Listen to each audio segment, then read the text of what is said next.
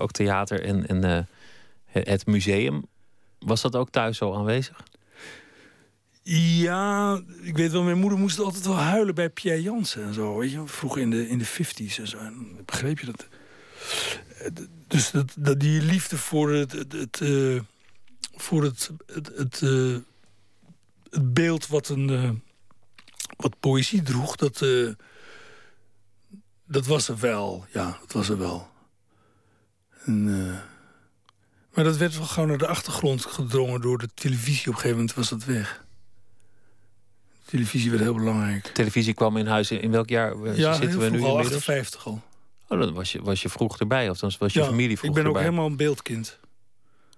Echt een beeldkind. Komt het door, door de televisie of door andere dingen? Nou, strips en, en, en, en televisie. Die strips, dat, dat, dat, verbaast me niet. Dat zei ik al aan het begin. Dat uh, Guust Vlater, een grote stripheld, maar er zijn er ja, meer. Frank Quen was niet echt mijn tekenaar, hoor. Nee? Ik vond hem te, te, te, te krasserig. Ik vond, ik vond natuurlijk Hergé echt super. Ja, die kon mooier tekenen ja, natuurlijk. En, uh, en uh, Jacobs ook. E.B. Jacobs van Blake Mortimer. Oh ja, prachtige, prachtige tekening. Geweldig. En uh, later in de pep had je wel, van het, er komt het realisme op, zoals Blueberry en zo. Dat was, vond ik toch al een beetje, dat wist ik nog niet dat dat zo heette. Vond ik een beetje kinky-achtige tekeningen werden dat al. Dat alles was een soort uh, hitsig. Terwijl ik toch meer de, de klare lijn vind ik mooier. Dat exploded view, die technische tekening zou ik maar zeggen. Als je dat naar Hergé zou vertalen. Dat, daar zit ik meer bij. Winston McKay, Little Nemo, weet je wel, de jaren tien. Maar waarom ik, waarom ik Guus Vlater aanhaalde... Om, omdat jouw apparaten zouden uit zijn uh, hoofd ontsproten kunnen zijn... En hier bijvoorbeeld, ik kan hem nou niet eens meer vinden... maar er staat een plaatje van een, een, een toeter, een soort trompet, een, een blaasinstrument... verbonden aan een leiding, een gewone leiding zoals mensen die thuis ook hebben lopen... een, een, een gasleiding van de ketel. En daaronder zo'n zo'n ja, zo'n gasfles zoals je die op de camping zou gebruiken. Zo'n grote propaanfles. Zo'n grote blauwe. Ja, precies. En er zit, uh, zit uh, dan uh, lucht in, hè? onder hoge druk. En water. Water ook een klein en beetje. Een beetje water, ja. Als je dan de klep openzet, een tiende van een seconde... dan niest dat apparaat een beetje vocht. Zo. En als je dat in een ritme doet, in een sequentie... Dan, en het ding beweegt ook nog door de terugslag, zoals bij een geweer... dan heb je dus een, een, een bewegend uh, instrument wat op zichzelf staat... wat aan niezen is in ritme. Nou, dat is fascinerend. Waarom vind je het zo fascinerend? Om, om, want het is natuurlijk heel knap dat dit kan. Want, want iedereen die het wel eens probeert weet dat een trompet... je moet nog best wat doen om daar een klank uit te halen met, met je lippen. Dus, dus laat staan om dat via een leiding en een apparaat te laten gebeuren. Ja, maar dit is geen embouchure. Het is niet een... Niet echt een... Dat is het niet. Het is veel meer... Het is echt een... een het is een soort uh, uh, vochtlucht-ejaculaat ding. Dat is het. Oké, okay, dat is heel helder omschreven. Dit is een apparaat. Waarom vind je het zo fascinerend om. om uh, Ze hebben ook allemaal namen. Te... Deze heet de Voelpa. De Voelpa. Voelpa. Voelpa, ja. Heeft... Je, had, je, had, een ander, dat, dat was een, een, een, wiel dat. Dat is een spatelwiel. Ja. Dat is, dat is een, een, een, groot wiel van ongeveer 40 centimeter doorsneden. En er zitten allemaal spatels in die dames gebruiken om hun likdorens in te smeren met zalf. Dat is van een zwartskop of zo, ik weet niet. Daar had ik een hele doos van. En heb ik dat wiel ingezaagd, dat multiplex wiel van 2 centimeter dik. En dat decoupeerzaagje was precies even dik voor zo'n spatel. Dus dan zaten er zo'n 40 spatels in dat wiel. Allemaal naar buiten toe. En dat wiel kan je laten draaien over een snaar. Of het één, één spateltje, maar ting. Zoals een plektrum bij een gitaar. En je kan de snaar spannen, elektrisch of niet. Je kan het wiel harder laten draaien. Er zijn dus heel veel hard en zacht, aan en uit, langzaam en snel. Allemaal eigenlijk natuurkundige principes om een geluid te kunnen laten meer minder zijn. De trilling. Maar tegenwoordig wordt heel veel muziek wordt natuurlijk door, door machines gemaakt. Samples en... Nee, dat zijn geen machines. Dat is elektronica. Dat is heel wat anders. Dat is toch ook een machine? Machines is mechanica. Elektronica is een ander natuurkundig principe. En waarom vind je mechanica boeiender dan, dan elektronica? Omdat mechanica, dat, dat, uh, ja, dat, als je grove mechanica neemt, dan, dan, dan uh, dat slijt. Of het is onbetrouwbaar. Of het is net een acentrisch wiel wat een beetje aanloopt. Dat heeft al een soort... En als je dat sneller doet, hoor je dat het sneller gaat. Terwijl elektronica... Als je een sample neemt van een, van een uh, brekend glas... dan is die sample altijd hetzelfde. Al doe je hem een paar octaven hoger. Het is nog steeds hetzelfde geluid. Gereproduceerd. Terwijl als je twee glazen breekt die je laat vallen in de keuken, dan klinkt de een heel anders dan de ander. Dus ik probeer dan een instrument te maken waarbij die glazen daadwerkelijk vallen. Zodat het altijd anders is, zodat het eigenlijk leeft. Ja, dat het, ja precies. Dat het, dat het geanimeerd is, dat het een geestje heeft. Ik hou van animatie. We gaan, twee stukken, we gaan twee stukken uh, korte fragmenten luisteren van een, een um, stuk muziek dat je hebt gemaakt voor een dansvoorstelling van uh, Batsheva Dance Company. En, en samen met Orkater was het. Het eerste is, is vrij rustig. Het is een slaapliedje dat jij met een machine van dat is extra... Dat spatelwiel. Dat is het spatelwiel. Het spatelwiel. Ja, ja.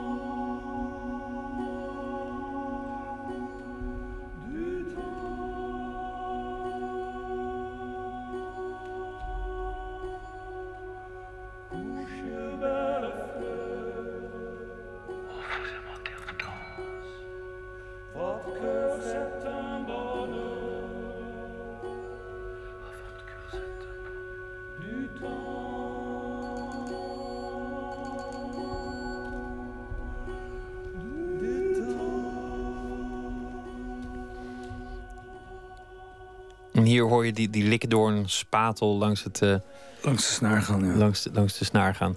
Dit, dit is nog rustig en, en, en liefelijk. En eigenlijk nog in, in zekere zin traditioneel. Want er wordt gewoon een Frans slaapliedje gezongen. Ja. Couche bien, uh, wie, wie dan Couche belle fleur. Couche belle fleur. Wat nou ja. septembre bonheur. Nou ja, dat is toch prachtig. Nu even wat minder liefelijks voor degenen die uh, liefelijk aan het inslapen waren.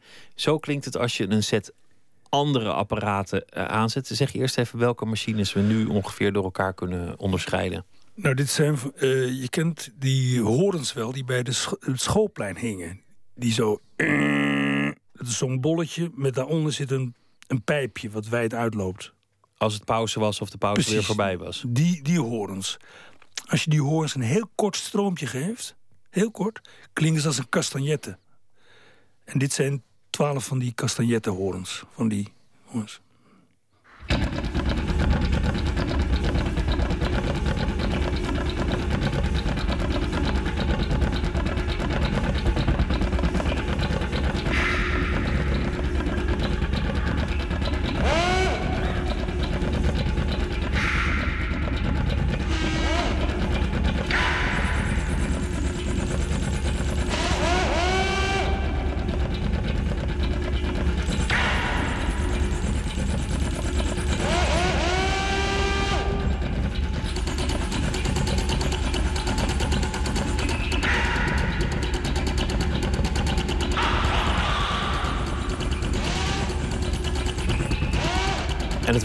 Het wordt toch wilder. En er komt op zeker ogenblik ook een, een orgel bij. En, en er, gebeurt, gebeurt van alles. Maar het, het, is een vrij lang stuk. Dus dat vertel ik maar gewoon dat dat, dat het gaat gebeuren. Een, een museum is vaak een, een, plek die heel stil is. Je kijkt naar een, naar, een, naar een doek. Het is een plek van een zekere contemplatie. Er wordt ook gefluisterd. Er wordt geacht niet je mobieltje af te laten gaan. Jij had onlangs in Boymans bijvoorbeeld een grote expositie, maar er zijn er meer geweest dan is het ineens een ongelooflijk kabaal, juist in het museum. Nee, nee, is niet zo. Ik gebruik de stilte van het museum als uitgangspunt, als ondergrond voor mijn werk. Dus er is wel geluid, maar dat is af en toe. De stilte wint het. Het is 90% stilte en 10% geluid. Anders heeft het geen effect meer.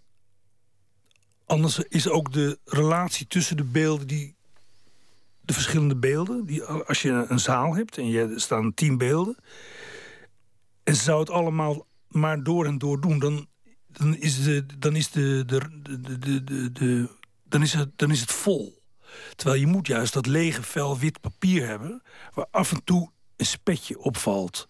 En elk beeld is zo'n spetje in de tijd. En als het goed is, is wat je hoort ook wat je ziet.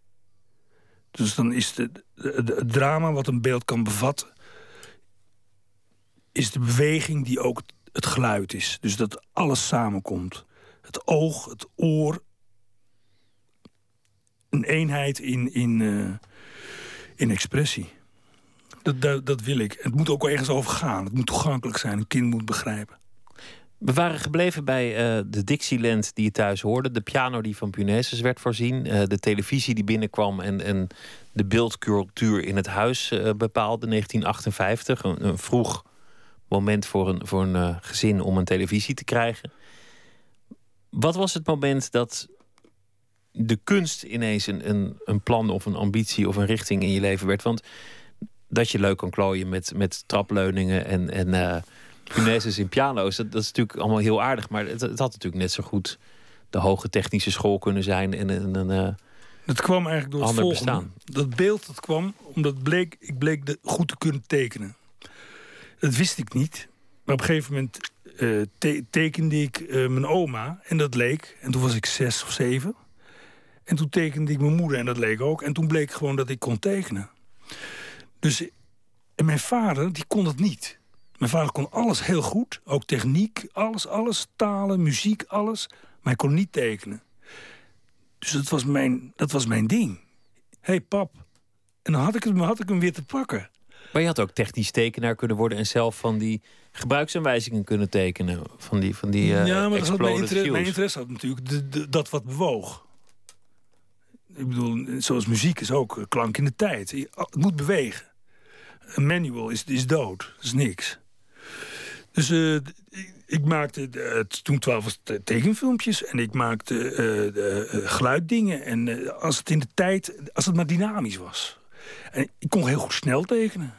Ik stond in een Alkmaarse krant toen ik veertien was. Trad ik op als sneltekenaar. Dat kon ik. Dus ik ging uiteindelijk naar de academie. En, die, die dus, en, en, en dat geluid en dat beeld werd op een gegeven moment toch een synthese. En zo is het bij mij gegaan.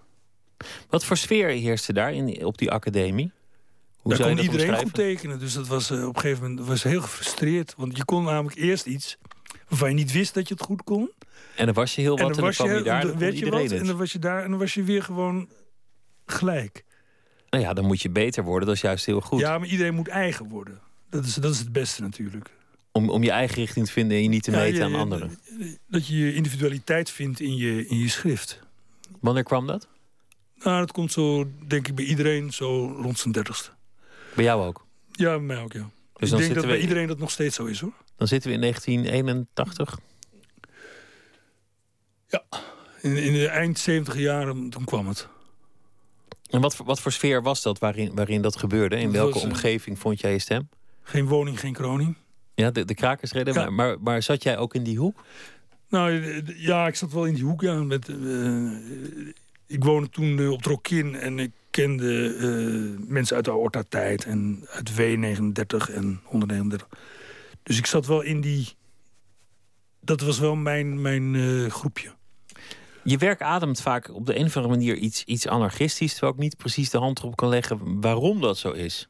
Waarom dat anarchistisch aandoet.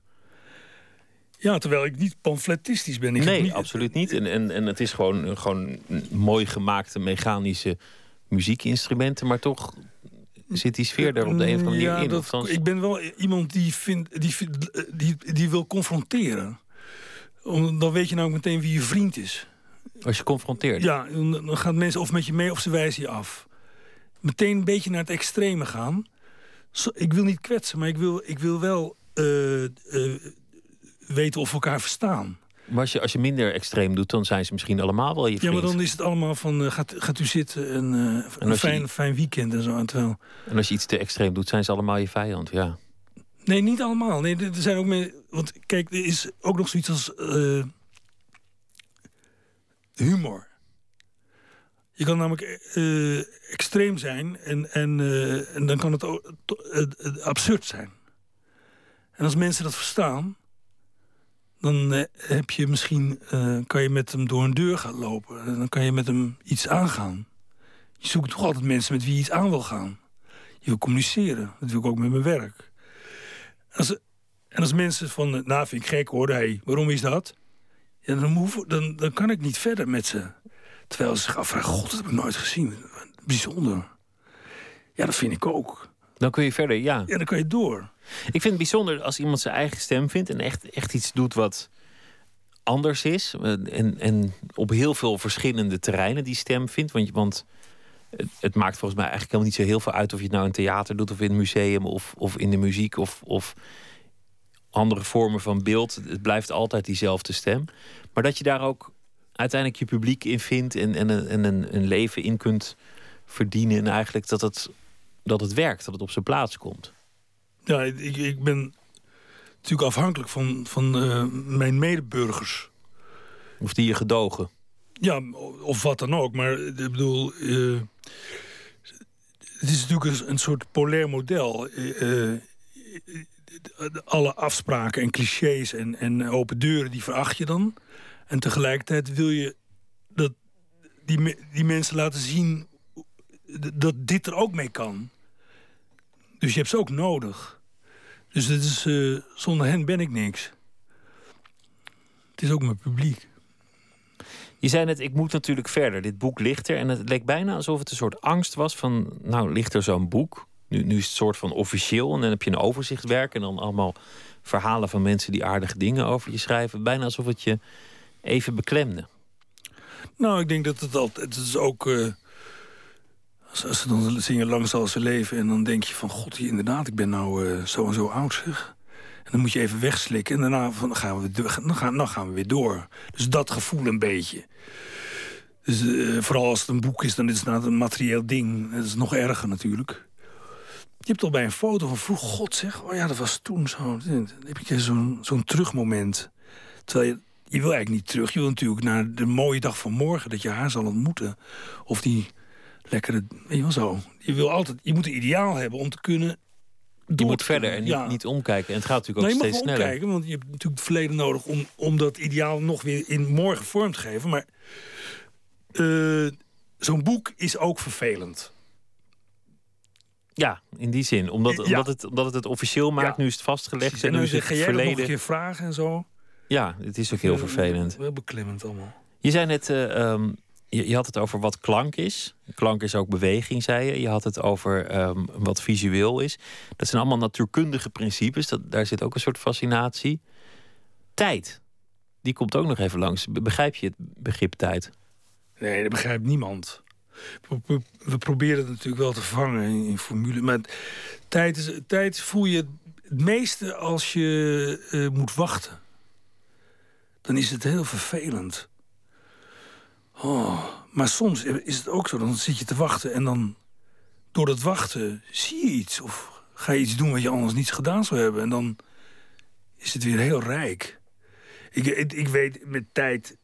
Uh, ja, je weet dat je veroudert. En, en dat, uh, dat stuk van Cage, van zoveel minuten stil en zo. Dat is allemaal, je hebt allemaal van die tijd. Een ei moet vier minuten is en is het zacht. En zes minuten. Ja, zo tijd. Ik weet niet wat tijd is. Ik las, ik las vanochtend in de krant dat ze onderzoek hadden gedaan. Dan moesten mensen 30 minuten alleen zijn met hun gedachten.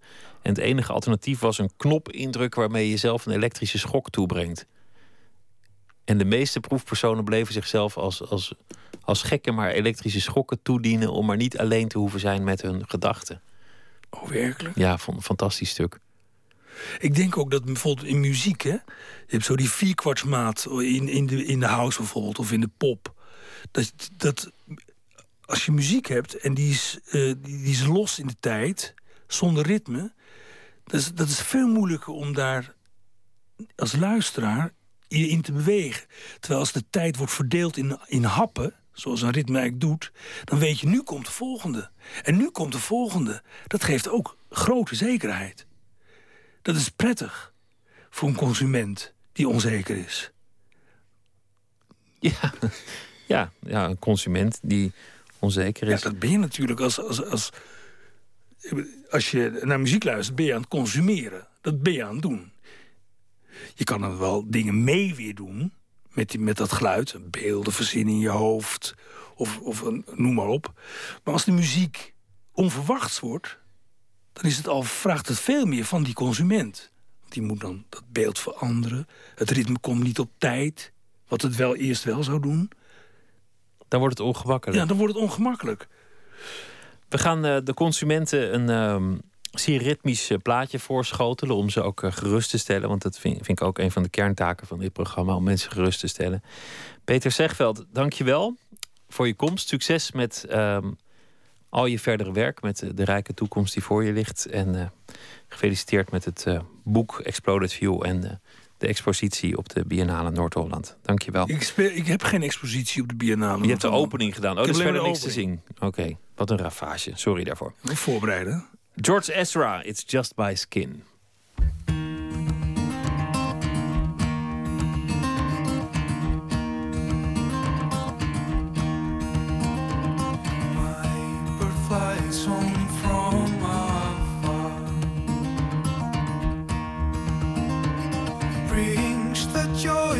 spring to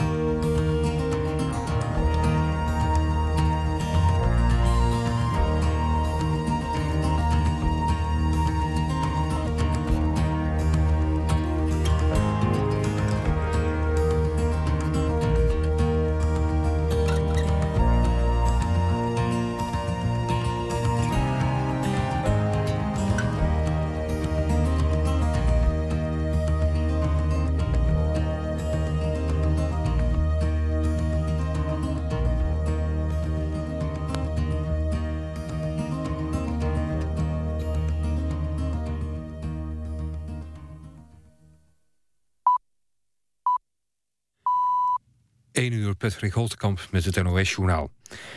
PvdA-leider Samson ergert zich aan de aanvallen op zijn optreden vanuit zijn eigen partij. Die kritiek levert een beeld op van PvdA'ers die met de koppen tegen elkaar staan... en dus met de rug naar de kiezer, zegt hij in een interview met de regionale kranten van het Wegener-concern.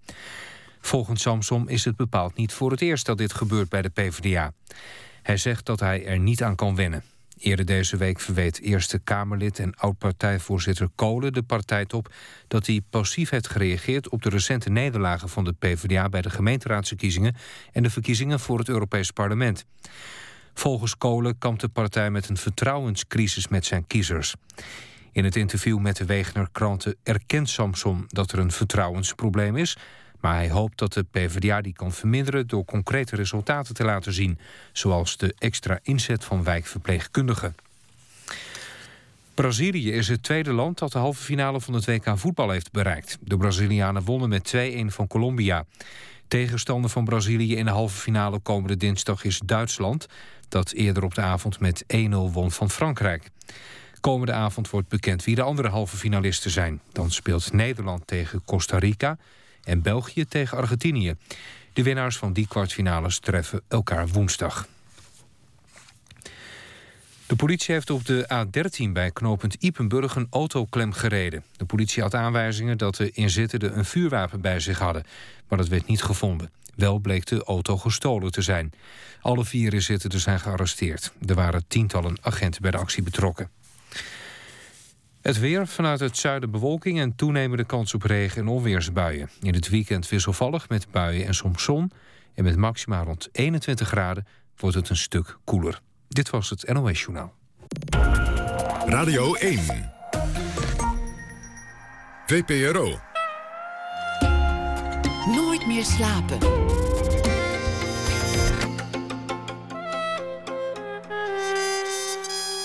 Met Pieter van der Wielen. U luistert naar Nooit meer slapen. Via Twitter te bereiken, het VPRO-NMS... of via de mail nooit meer slapen, vpro.nl. Het tweede uur beginnen we met een schrijver of dichter... die reageert op iets dat in de wereld is gebeurd... of een verhaal schrijft bij de dag. Schrijfster Karin Amatboekrim deed dat deze week elke dag.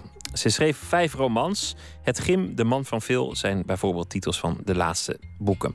Goedenacht, uh, Karin. Goedenacht, Pieter. Het was een... Uh, week van uh, Katie Kotti, uh, het Midden-Oosten. Het uh, WK voetbal is langsgekomen. De ja. zomer, je hebt het over de, de mooie zomer gehad... en alles wat dat doet met een stad. Wat, ja. wat is de laatste? Wat wordt het? Nou, ik, ik was erg bezig met de uitspraak over Zwarte Piet. Ja. wat dat allemaal wel niet los heeft gemaakt ook. Mensen, ik ben er zelf eigenlijk al jaren mee bezig. Maar ik wilde de week bij Nooit meer slapen niet in mineur eindigen. Want ik weet inmiddels wat Zwarte Piet losmaakt bij de mensen. Um, dus daar wilde ik niet over schrijven. Oh, jammer. Want, ik, vind, ik vind het gewoon... Ja, nou ja, ik vind, het, het is... Um, het, ik bedoel, kijk, het is, een, het is een pijnlijk feest geworden. En met zo'n uitspraak wordt het natuurlijk nog, nog gewoon veel meer een ongemakkelijk feest. En ongemakkelijke mm -hmm. feesten, dat moet je gewoon niet willen. Ik vind het alleen jammer dat, dat zo'n zo traditie... dat dat via de rechter moet. Omdat dat, dat je toch altijd hoopt dat, je, dat dingen flexibel zijn. En dat je daar op een, op een ludiekere, geleidelijkere manier van ja, af kan ja, je komen. Denkt, je denkt dat het wel, dat het wel uh, in, in de tijd gewoon zo mee, mee uh, verandert of zo. Maar dat gebeurde gewoon niet. Nee, en, en dat, dat uh, heeft mij verbaasd. Ik, ik vierde vroeger ja. ook thuis Sinterklaas. En wij hadden op school ook Zwarte Piet. En er, er stelde niemand zich ooit een vraag bij. Dat vonden we de gewoonste zaak van de wereld. En op, op een zeker ogenblik ja, met de jaren dacht ik, goh, ja, ik, ik, vond, ik vond het Sinterklaas vond ik geen donder meer aan. En dat Zwarte Piet, ik vond ik ongemakkelijk worden. Ja, doen we gewoon een keer niet of we doen het anders. Maar waarom mensen zo de hak in het zand hebben gezet, heeft mij verbaasd. Maar daar gaan we ja, het niet over hebben. Daar gaan we het dus niet nee. over hebben. Wat heerlijk. ik zou er graag een keer met je over verder praten, maar daar ga ik het niet over hebben, want uh, er is al zoveel... Uh, ellende. En vandaag was voor mij persoonlijk de dag dat uh, mijn kinderen uh, vakantie uh, kregen. Echt, echt een grote vakantie? Echt de grote, de grote vakantie, ja. Het is heel Noord-Holland, dat begon vandaag. Hoeveel en weken voor... duurt die? Dat duurt maar liefst zes weken. Is, is dat voor jou leuk of, of niet leuk? Want dan zit je ineens zes weken met kinderen opgeschreven. Het is uh, inderdaad, het is allebei. Um, het is leuk omdat je iets een beetje langer kan uitslapen s ochtends. Want ik werk natuurlijk thuis, ik schrijf, uh, dus ik heb geen kantooruren. En het is niet leuk omdat je elke dag de kinderen thuis hebt. Dus er moet wat geregeld worden, wil je nog een beetje kunnen schrijven. Maar uh, de kinderen zelf zijn erg uitgelaten erover natuurlijk. En uh, um, het begon voor ons zelf al uh, om 12 uur vanmiddag. Want er was ook nog eens een halve dag van afgesnoept door onze school. Dus, en met het weer, het prachtige mooie weer van vandaag... Um, was het eigenlijk een en al vakantie. Het was vakantie wat de klok sloeg. En ik heb op een terras gezeten de hele ochtend geschreven... Uh, en het was echt zomer in de stad. Het was alsof het allemaal bijna zou beginnen. Zo voelde het. Dus dat heb ik geschreven. Ga ik aan je voorlezen. Ga je gang. Ja. Kinderen schoppen kleine regenbogen in de waterstralen van de fontein. Een tram rijdt rinkelend voorbij, vormt een lied met de bassporende bouwvakkers op de achtergrond.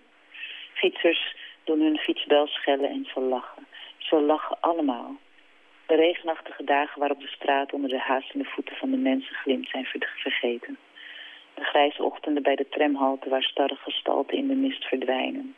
Al wachtend, opgelost in het niets. Het haasten, het rennen, het hijgende bestaan, we hebben het achter ons gelaten. Het hele jaar wachten we, gejaagd, op iets. Iets dat ons raakt, iets dat ons ontroert, ons betekenis geeft. Sommigen zeggen, het is inspiratie. Anderen zeggen, het is liefde. En dan op een dag als deze schijnt eindelijk de zon zonder reserves en ontwaakt de stad in nieuwe kleuren uit haar winterslaap. Voor even, voor de duur van weer een zomer, weten we het zeker. Niet eerder dit jaar waren we er zo dichtbij. Kijk, knijp uw ogen dicht tegen de zon en kijk, het doemt al op aan de horizon. Het leven, de liefde, het geluk. Je kan het bijna grijpen. Nog even en het zal beginnen. De zomer. En dan te bedenken dat er gewoon weer een januari komt. Onvoorstelbaar. Ach, nou, ook, ook een verschrikkelijke gedachte. Die, die je meteen moet, uh, moet blokkeren en, uh, en ver achter je moet, moet laten. De, de Absoluut. Kou. Het donker. nou. Karin, dank je wel. Dank voor al je verhalen en, en gedachten de afgelopen week. En een hele fijne zomer, een fijne vakantie en veel inspiratie uh, toegewenst. Dankjewel. En succes. Dankjewel. Dankjewel. Fijne nacht. Het Gim en De Man van Veel zijn de titels van de laatste boeken van uh, Karin Amatmoukrim, die deze week elke dag voor ons een verhaal schreef. Magic Sam was een bluesmuzikant uit Chicago. Hij leerde het spelen van de blues door te luisteren naar de muziek van Muddy Waters en Little Water. Magic was uiteraard niet zijn uh, echte doopnaam, maar het beschrijft wel een beetje wat er gebeurde als hij het podium opliep en zijn gitaar omhing en inpluchtte en uh, zijn vingers het werk liet doen. What have I done wrong?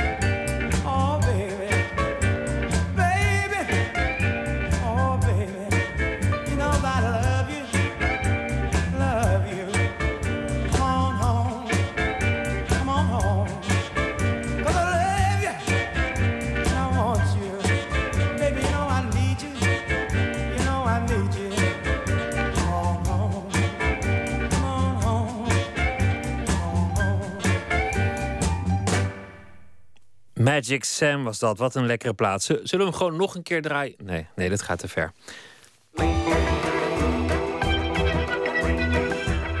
U luistert naar de VPRO op Radio 1 Nooit meer slapen. Scott is een man van middelbare leeftijd die in de ban raakt van een hoertje waarover hij alleen maar heeft gehoord. Hij gaat naar haar op zoek. En dat is het begin van de roadtrip die de voorstelling Honger naar jou is geworden. Gespeeld door theatermaker John Buisman en gitarist Kok van Vuren. Onze verslaggever Botte Jellema zag de voorstelling op de Parade, het jaarlijks terugkerende Zomertheaterfestival. De Parade. Honderden mensen, een zweefmolen, een discotheek met koptelefoons, een podium voor live muziek en vele tentjes met grotere en kleinere theatervoorstellingen. Het is al jaren een succes. Ook een regelmatig terugkerende theatermaker op de parade, John Buisman.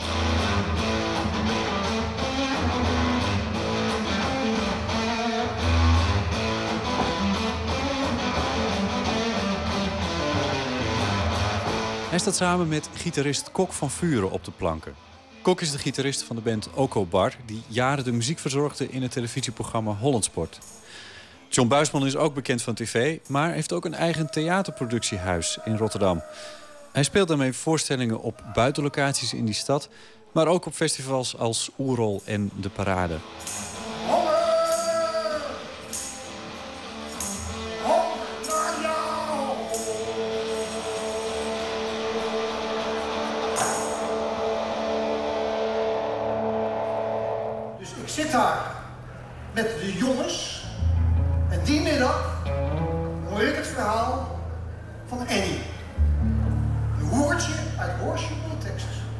Dit jaar speelt hij de voorstelling Honger naar jou. Een verhaal van een man die in de ban raakt van een hoer, Annie. Die heeft hij nog nooit gezien. Maar hij onderneemt een reis naar haar van wel 7000 mijl. Mijlen inderdaad, want we zijn in de Verenigde Staten. Ja, ja, absoluut, absoluut, absoluut. Het idee voor deze voorstelling ontstond vorig jaar... toen John gevraagd werd om iets te doen bij de opening van de Nieuwe Pauluskerk in Rotterdam. Toen dacht ik van nou, daar zit je tussen junks, tussen daklozen... tussen mensen die al twintig jaar in Nederland wonen... en nog steeds geen, uh, en geen verblijfsstatus hebben. Uh, wethouders, dominees. En toen heb ik Peer Wittebols gebeld. Mijn favoriete toneelschrijver. Ik heb gezegd, Peer, ik wil naar binnen met een, een bijbel en een revolver. Uh, gewoon... Uh, er, er, is één plek op de wereld waar dat heel goed bij ja, elkaar maar dat, komt. Maar dat kan, en dat is, mijn, dat is in de Pauluskerk. En toen, uh, en toen ik heb dacht ik, Amerika, maar goed. Toen heb ik Kok gebeld. En, Kok van Vuren, Kok je van gitarist. Vuren, de gitarist. En toen hebben we een middagje samen gezeten. Toen hebben we hem gelezen daar. En dat was een ontzettend fijne middag eigenlijk. En er kwam nog eens bij dat die vriend van die vriend niks hoefde te betalen om te vieren dat zij uit het vak zou stappen. En die de gouden krullen, de witte lach en het portretje van de heilige maagd Maria boven de deur van haar peeskamer. Kok ging al door zijn stoel nog voordat we begonnen waren. Die viel van het podium af met, uh, met een hele dure gitaar in zijn handen. Is het En, goed eh, afgelopen? Het is uiteindelijk wel goed afgelopen, ja. Maar het was wel een smak. Het was een enorme klap. Ja, en ik dacht dat je uit je broek scheurde, maar dat was niet zo. Nee, de, de, de stoel Dus de, scheurde. dus de school scheurde, ja. ja en toen eh, hoorde ik dominee Dick, de, de nieuwe dominee van de Pauluskerk... drie dagen later dat hij er nog steeds over na liep te denken. Dus dat vond ik ontzettend fijn. Het is het verhaal van Scott, een, eh, een Amerikaanse man... Ja. die eh, heeft gehoord van ene Eddie. ja, na de zondagochtenddienst. Juist. Maar dat is wel belangrijk om dat erbij te vertellen. Ja, want de, de religie speelt een hele belangrijke rol in. Ja, dat vind ik eh, fijn omdat ik daar niks van begrijp. En daarom wil ik het er graag in. Ik speel altijd graag met dingen die ik niet begrijp. Ja, Religie begrijp je niet? Of, Nee, daar begrijp ik geen hol van. Oké. Daar begrijp ik geen hol van. En je En bent ik- wel gevraagd voor de opening van de Ja, natuurlijk. Ja, natuurlijk. Ja, maar dat kan allemaal in de Pauluskerk. Nee, ik begrijp het niet. Bijvoorbeeld eh, het, het, het meest heldere voorstel... eh, eh, het meest heldere is Hank Williams. Hank Williams schreef zaterdagavond, terwijl hij onder de doop, onder de pillen... onder de drank zat, schreef hij onder de naam Henk de Drifter. En zondagochtend, als hij wakker werd... en waarschijnlijk naar de kerk was geweest... schreef hij de Good Old Sunday Morning Hope Songs. En dat hoop ik eigenlijk een beetje te bereiken. Dit gaat over een man... Peer Wittebos heeft het de ondertitel meegegeven. eh, wie reist is op weg naar een illusie. Wie naar huis reist is op weg naar de waarheid. Ja, denk daar maar even over na. Ja, daar moet ik even over Laat nadenken. gewoon even een mooie stilte vallen.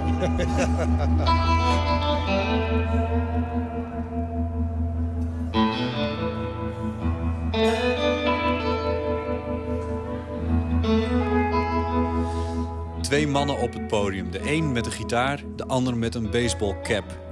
De man heft regelmatig zijn handen wanneer het over Annie gaat. Alsof hij aan het preken is.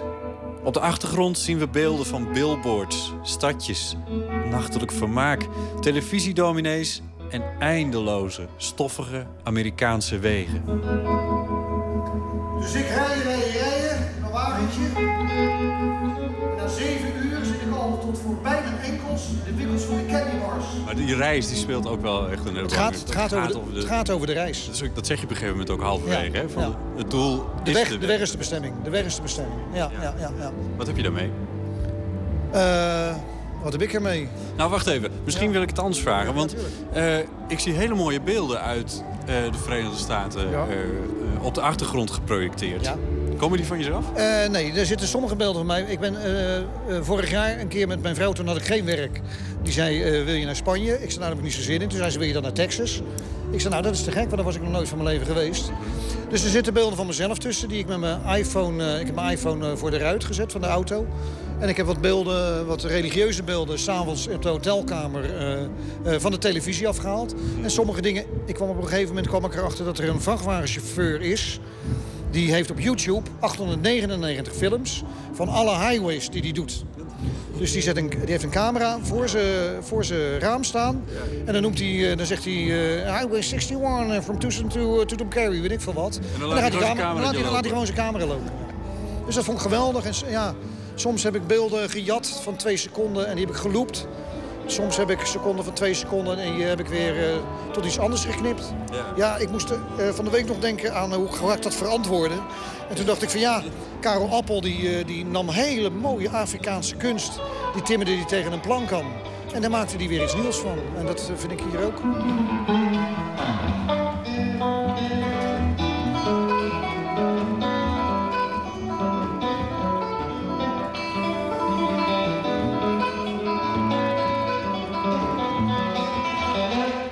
Reizen, dat, eh, dat kennen we natuurlijk ook. Dat is, dat is grappig. Al die dingen komen een beetje bij elkaar natuurlijk met die gitaarmuziek. Heel Ja, dan, sterk. moet, dan moet je bij Kok wezen. Want Kok is eh, de koning eh, van de soundscape op gitaar. Ja, dat, dat ook. Maar ook dat... dat nou ja, Kok, het, het, het is die... ehm, dat, dat soundje op een of andere manier. Hè? Wat, wat we meteen associëren met dat, dat, dat rijden over die Amerikaanse wegen. Ja. Wat, wat, wat is dat? Ja, dat is, dat is een eenzame gitaar. Een eenzame gitaar met tremolo en, eh, en, en ja, dat, dat doet dat. En ik zie dat beeld er ook bij. Dus ik, eh, dat gaat vanzelf. Is het, dat zit een beetje in ons, ons collectieve geheugen op een of andere manier. Ja, daar is Ry Cooder ooit mee begonnen. Met Paris, Texas natuurlijk.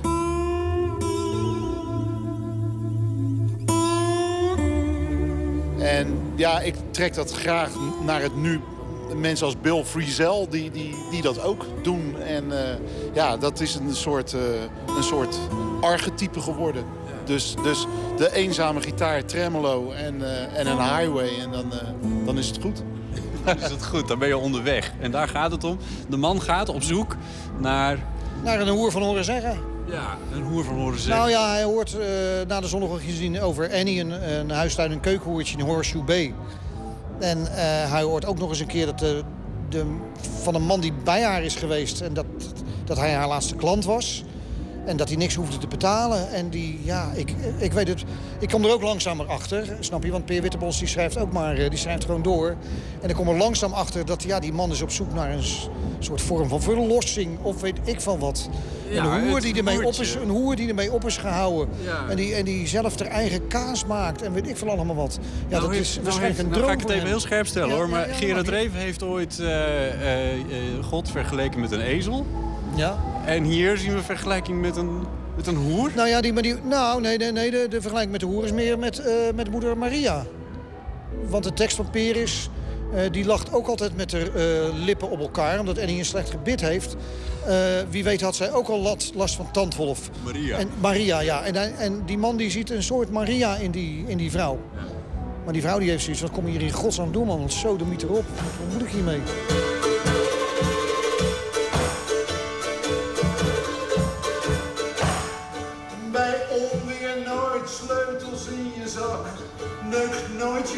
Je zus onder het ouderlijk dak.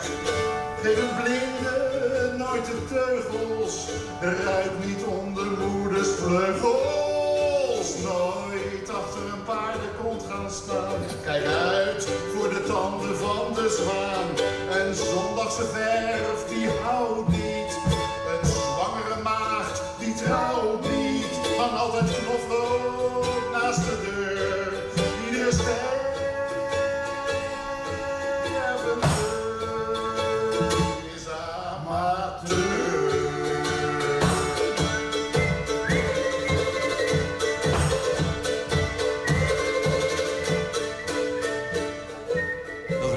Je zelf ook gedaan door de Verenigde Staten.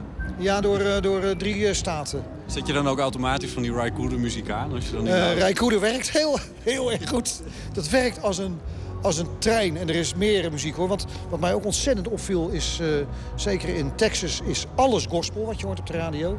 Dus alle country is gospel. Ik bedoel, eh, om de vijf minuten krijg je weer een man die zegt dat de aarde nog maar pas 5500 jaar oud is. Je hoort de kerkdiensten en alles is gospel. En dan schakel je naar een ander station.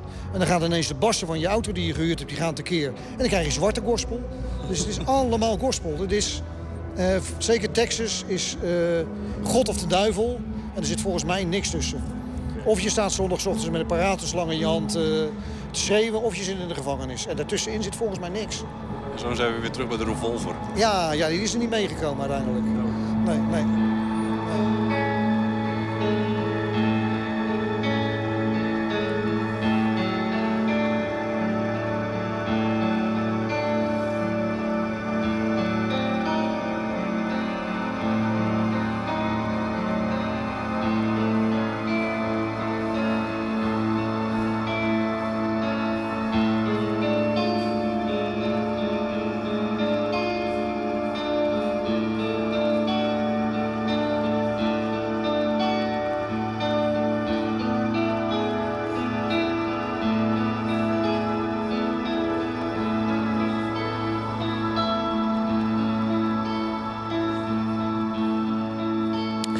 Theatermaker John Buisman en gitarist Kok van Vuren over de voorstelling Honger naar jou.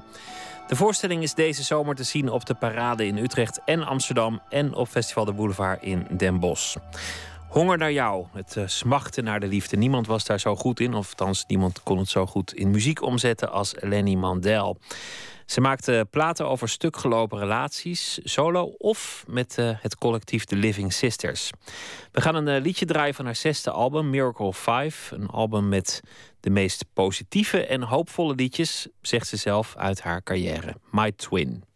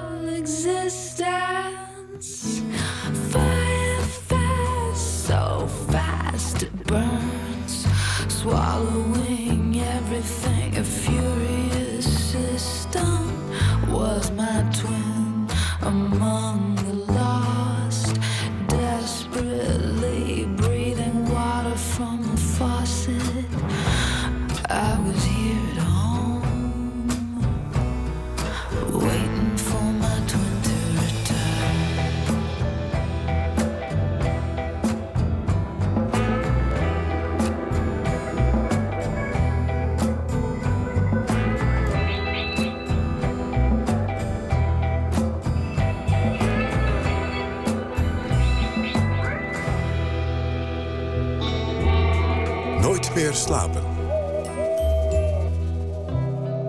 Elke vrijdag krijgt u cultuuradvies van een van VPRO Smaakmakers. Vannacht is dat kunstcritica museumdirecteur van het Frans Hals Museum en de Halle in Haarlem, Anne de Meester. Goeienacht, Anne.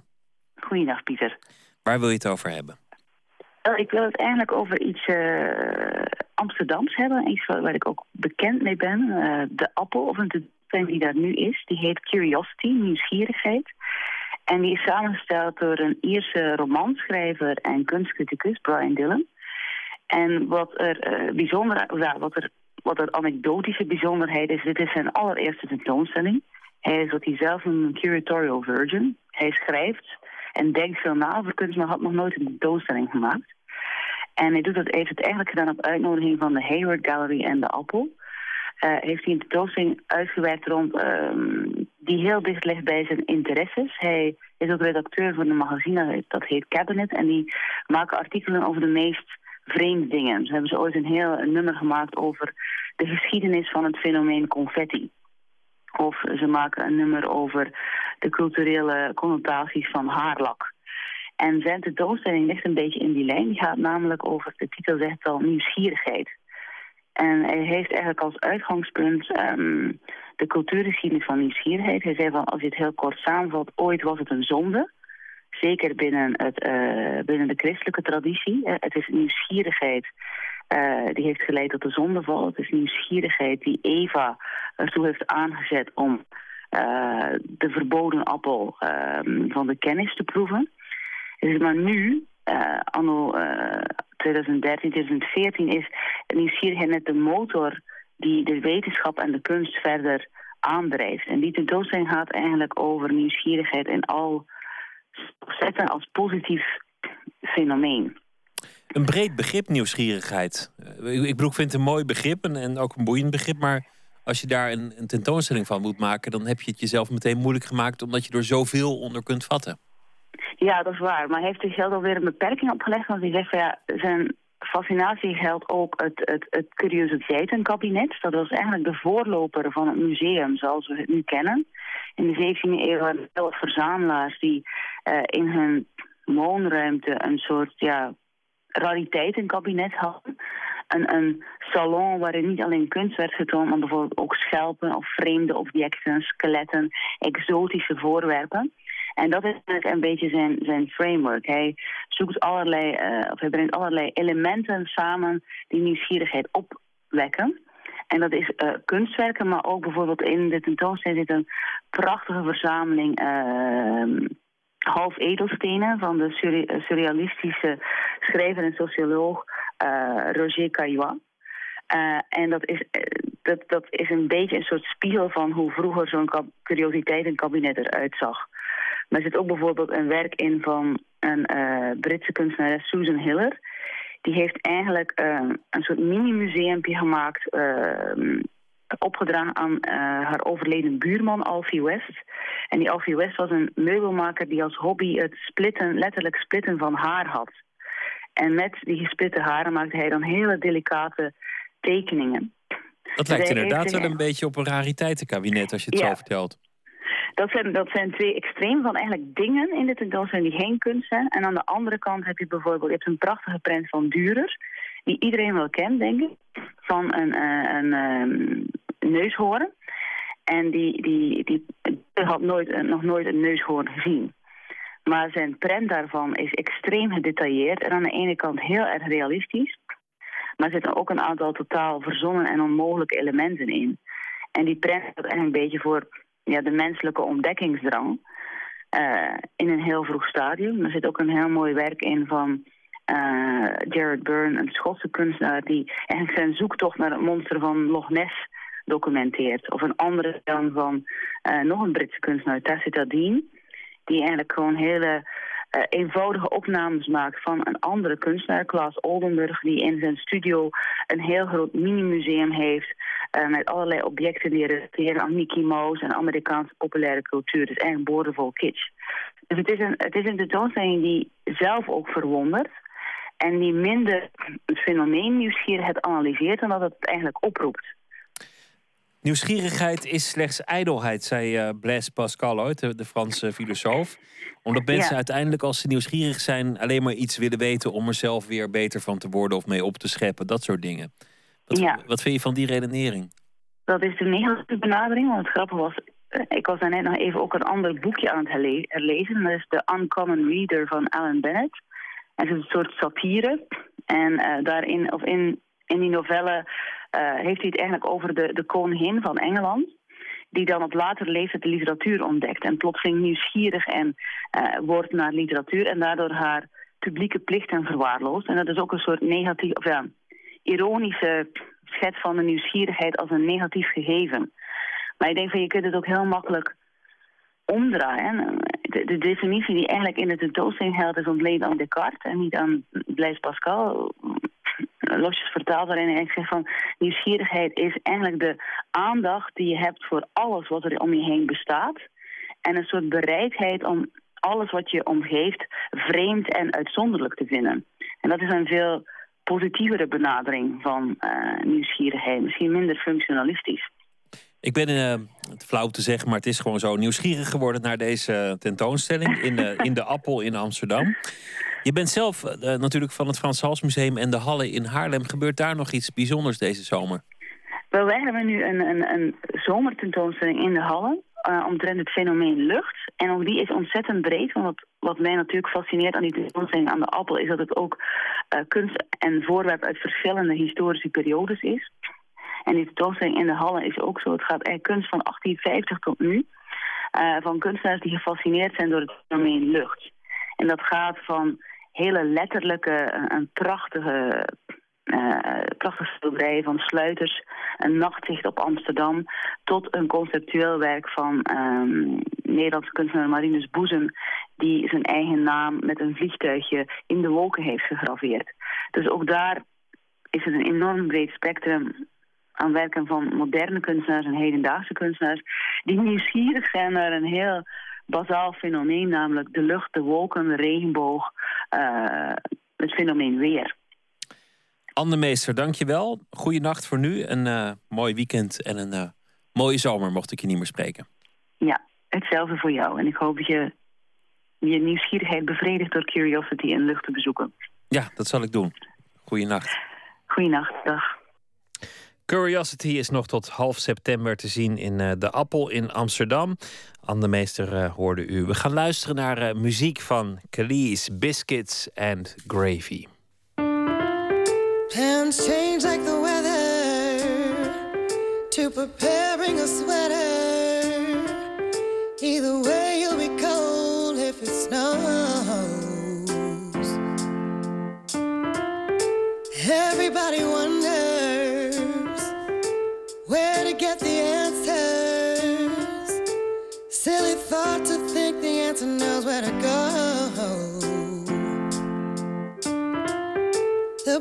upstream used to seem like a really good idea. But survey says better leave well enough alone.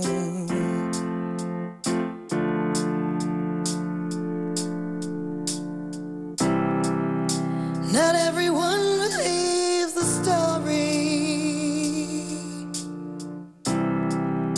As for me, I love the truth.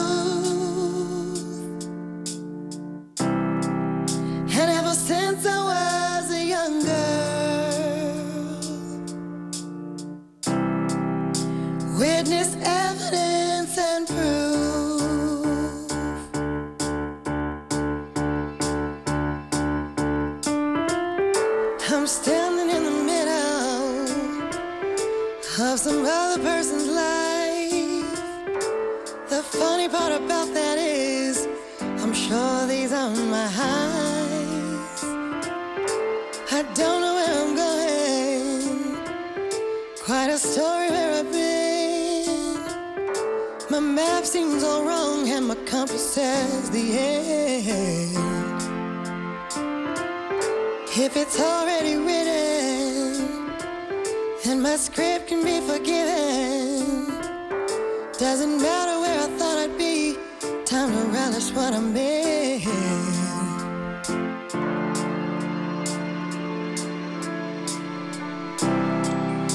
Not everyone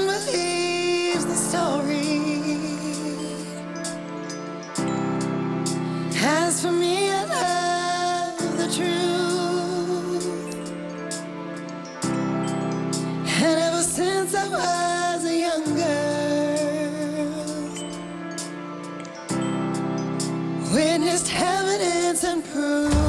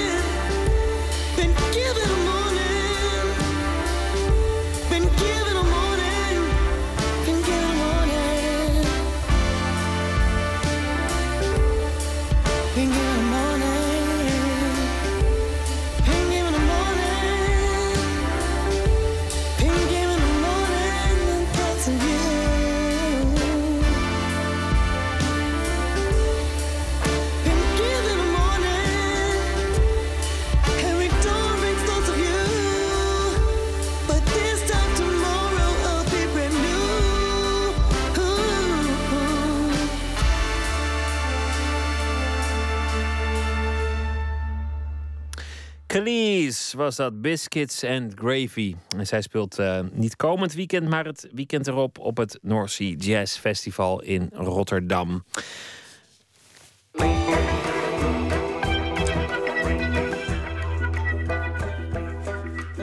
U luistert naar Nooit meer slapen op Radio 1. Het hoge land van Groningen wordt geplaagd door aardbevingen.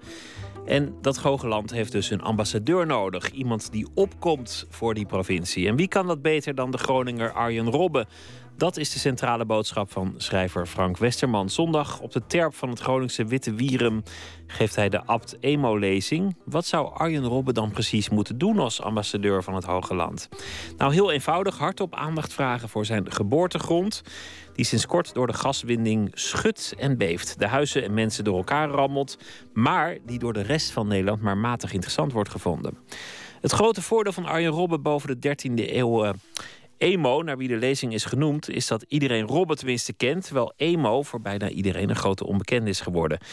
Toch zijn de woorden van de Groninger abt en edelman Emo op een orakelachtige manier nog steeds actueel. Over een aardbeving zegt men dat winden die zijn opgesloten in holle grotten de aarde doen beven wanneer ze proberen uit te breken. Hierdoor komen er kloven in de aarde. Eigenlijk is de aardbeving op aarde hetzelfde als de donder in een wolk. En wat hier een kloof is, is daar de bliksem. Dit zijn woorden van 800 jaar geleden. Opgeschreven door een zekere Emo in een kroniek. Kroniek waarin hij de ontstaansgeschiedenis beschrijft van zijn klooster, de Bloemhof in het Groningen Witte Wierum. Die kroniek is een van de belangrijkste bronnen voor de geschiedschrijving van het noorden in de 13e eeuw. Een tijd waarin door ontginningen het huidige landschap ontstond. En waarin de mensen, ongetwijfeld vanwege hun talrijke zonden, voortdurend op de proef werden gesteld door stormvloeden en aardbevingen. Het waren natuurverschijnselen waar Emo als gestudeerd abt, naast zijn eigen zondige levenswandel, ook natuurlijke oorzaken voor aanvoert. Eh, Het is, het is middeleeuwen. Het is, eh, hij, hij- spartelt rond in dat duister. In die spinsels van zijn eigen gedachten. En, en af, en toe, af en toe heb je het idee van... Raak! Wat een visionair. Schrijver Frank Westerman houdt zondag bovenop de terp van Wittiwierum de Abt Emo-lezing. Een tweejaarlijkse lezing in de geest van de geleerde middeleeuwer. Een eigenzinnige Groninger was het die zich gelijk haalde door naar Rome te lopen. Die een klooster stichtte dat uitgroeide tot een van de grootste in het noorden. Die land verzamelde, liet bidden, maar ook liet werken. Dijken aanleggen, woeste grond ontginnen.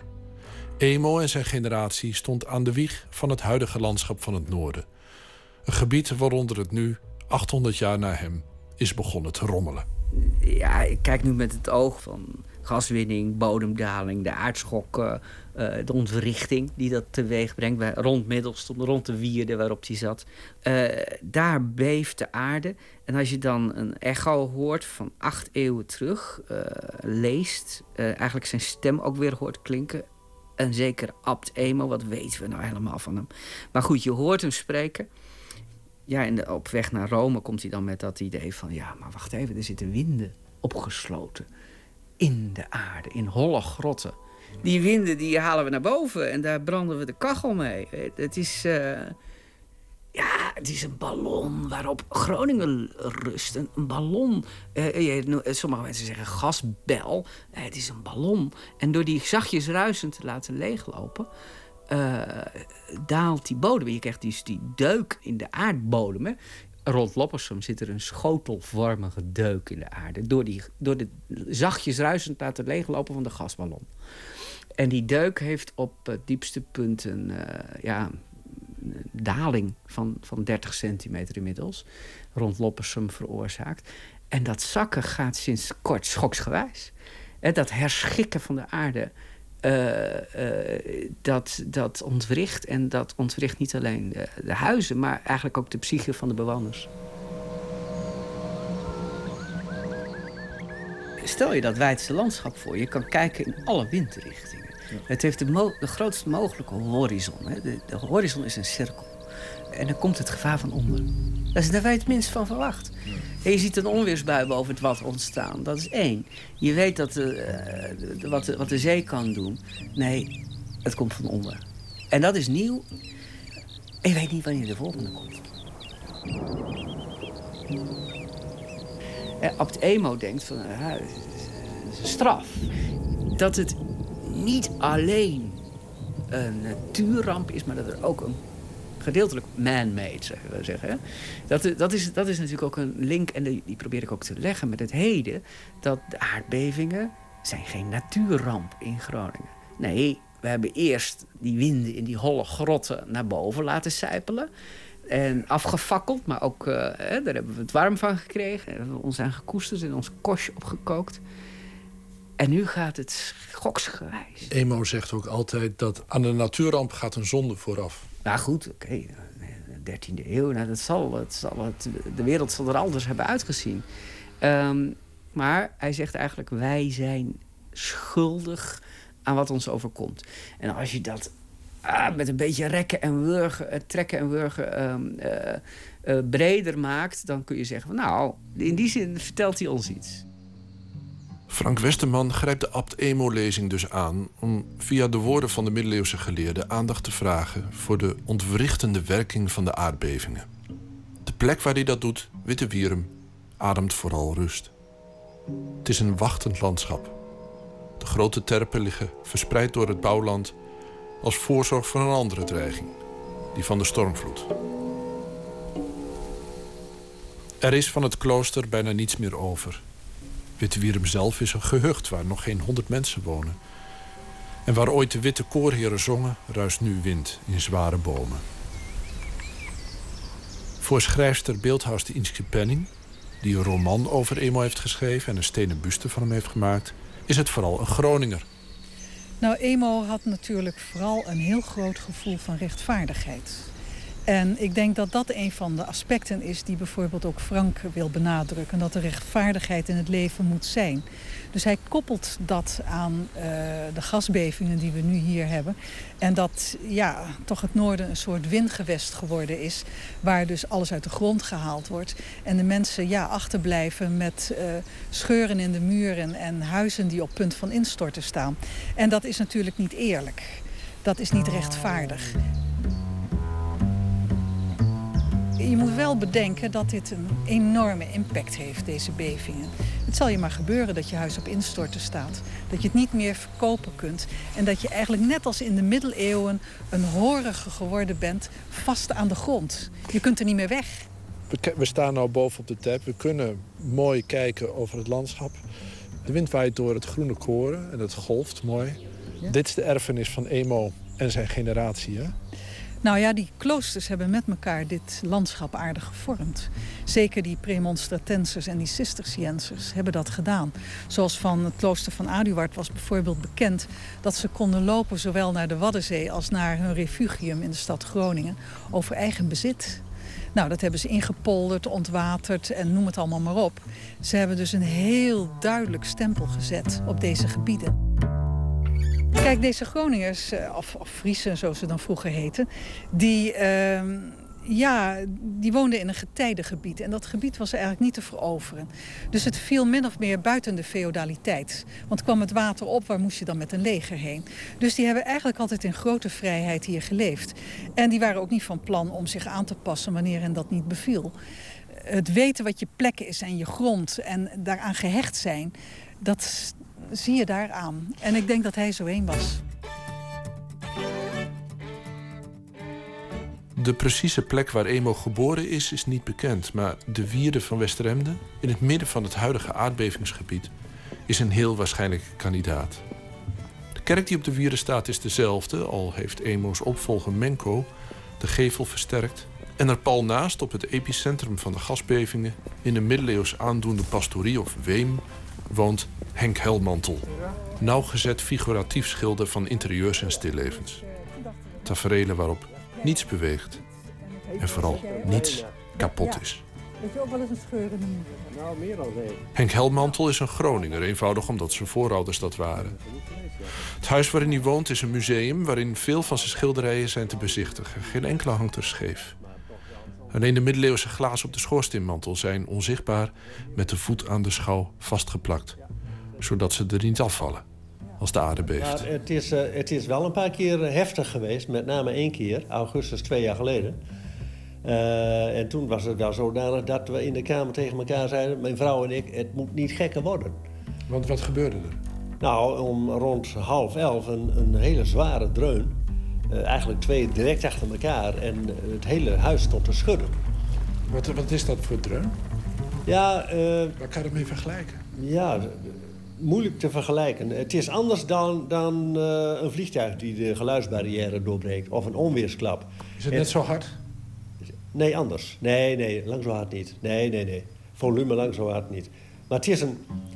Het, het heeft niet eens zoveel volume, vind ik. Maar ineens wordt het, heb je ook duidelijker het gevoel... dat het huis door elkaar gerampeld wordt. En eh, dan ontstaat er frictie natuurlijk. Omdat alles stijf is. Muren zijn, zijn hard, zijn stijf. Eh, maar toch gebeurt er wat. En dat is ook gebleken na afloop... dat eh, rondom in, het, in en buiten het huis scheurvorming was opgetreden. Ze zijn toch wel met, met twee mensen drie weken bezig geweest... om dat allemaal te repareren. En dat is gedeeltelijk natuurlijk allemaal... Ja, eigenlijk in zijn geheel buitenkant van de muur. Je gaat niet dwars door de muur repareren. Dus die scheur die zit ook in de muur. En als het zo blijft zoals het nu is... dan kun je zeggen dat het huis ja, niet echt geleden heeft. Maar als het zich weer voordoet... dan zou het ook kunnen zijn dat eh, de scheuren eh, ontstaan... juist naast die plekken die verstevigd zijn. Onze westgevel bijvoorbeeld, die heeft een hoogte van ongeveer 7 meter. Daar is scheurvorming opgetreden, zo eh, trapsgewijs naar beneden, tot, tot op de grond. Met een vertakking dicht bij de grond. Bij- bij- Bijna als een soort bliksem. Ja, een soort bliksem, ja. ja. Zo kun je, dan kun je nagaan dat, hoe heftig zo'n huis door elkaar gerammeld wordt. Want wij hebben eh, middeleeuwse beelden in huis staan. En een van die beelden die heeft een vrij kleine voet. Die stond op de kast, maar die hield het net op de been. Kijk, het moet niet gekker worden, om het nog eens een keer te zeggen. Want als het wel gekker wordt, wat dan? Nou, dan, dan gebeuren er echt, eh, echt erge dingen. Dat, dat er echt eh, dingen in elkaar storten. Ja. U bent schilder, u maakt zeer figuratief werk. En het lijkt alsof u in uw schilderij iets wil vastleggen... eh, dat, dat u een grote liefde hebt voor de dingen om u heen... en dat u wilt laten zien hoe bijzonder de dingen zijn. Ja. Is dat werk van iemand die in een gebied is opgegroeid... waar, nou ja, waar de dingen zeker zijn en vast zijn... en waar je relatie opbouwt met de dingen om je heen? En is het dan zo dat als er dan aardbevingen komen... dat er iets verandert? Eh, ja en nee. Ik ben niet iemand die gauw van streek is. Die onzeker wordt. Maar het is wel een factor die eh, die toch een rol speelt. daar i- gaat toch een stukje zekerheid verloren. Eh, wij zijn allemaal in afwachting van de volgende klap, zou je kunnen zeggen. En dat is niet iets wat je dagelijks, dat wat dagelijks in je omspookt. Maar het, het, het komt al gedurig komt het toch weer even boven. Hé, hey, het is al een hele tijd goed gegaan. Hé, hey, zou het lang goed gaan? Of zou het ineens weer mis kunnen gaan? Die, zeker, die zekerheid ben je kwijt. En dit is toch een klein stukje wat je weer inlevert aan zekerheid. Ja, want u zegt het moet niet gekker worden. Er zit ook een, een- soort gevoel van ingehouden woede onder, lijkt het wel. Ja, eh, ja, ik wil de mensen niet meer kwalijk nemen dan, eh, dan nodig. Maar eh, ze hebben ons wel een, een, tot in zekere, op zekere hoogte wat bedot. Dat geloof ik wel. Ze wisten meer dan wij, wij wisten. En eh, ze gingen ervan uit, nou ja, het valt allemaal wel mee. Zekerheid hadden zij ook niet. Ze hebben eigenlijk een, een risico genomen die, eh, die op het eh, onverantwoorde af zich voordoet. Maar straks moet u dingen gaan schilderen die kapot zijn. Ja, nou, dat is, het is niet te hopen dat, dat het zover komt. Dus een protestschilderij van Helmantel zou zijn dingen die kapot zijn. Ja, ja dat zou een protestschilderij zijn, ja. ja, ja. Over een aardbeving zegt men dat winden die zijn opgesloten in holle grotten de aarde doen beven wanneer ze proberen uit te breken. Hierdoor komen er kloven in de aarde. Eigenlijk is de aardbeving op aarde hetzelfde als de donder in een wolk. En wat hier een kloof is, is daar de bliksem.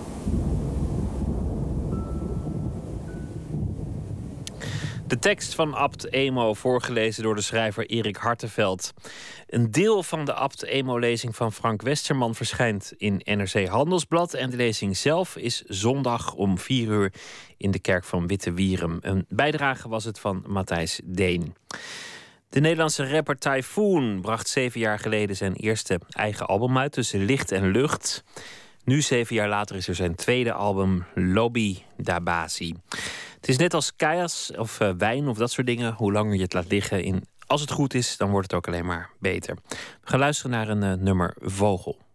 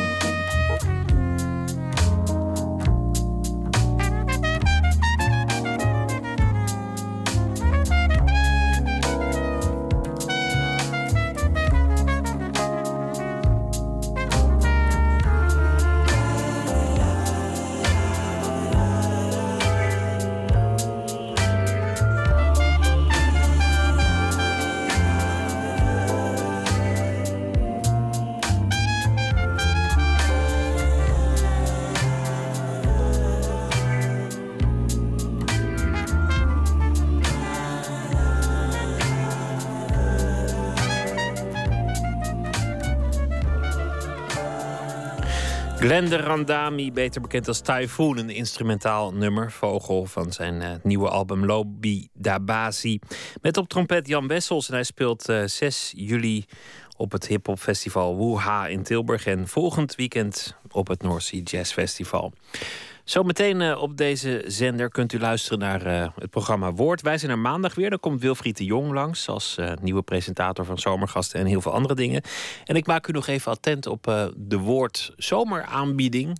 Afhankelijk van hoe lang uw reis is, hebben zij een compleet audiopakket dat u kunt samenstellen met twee, vier, zes of acht uur, hoe lang het maar rijden is, aan mooie radio.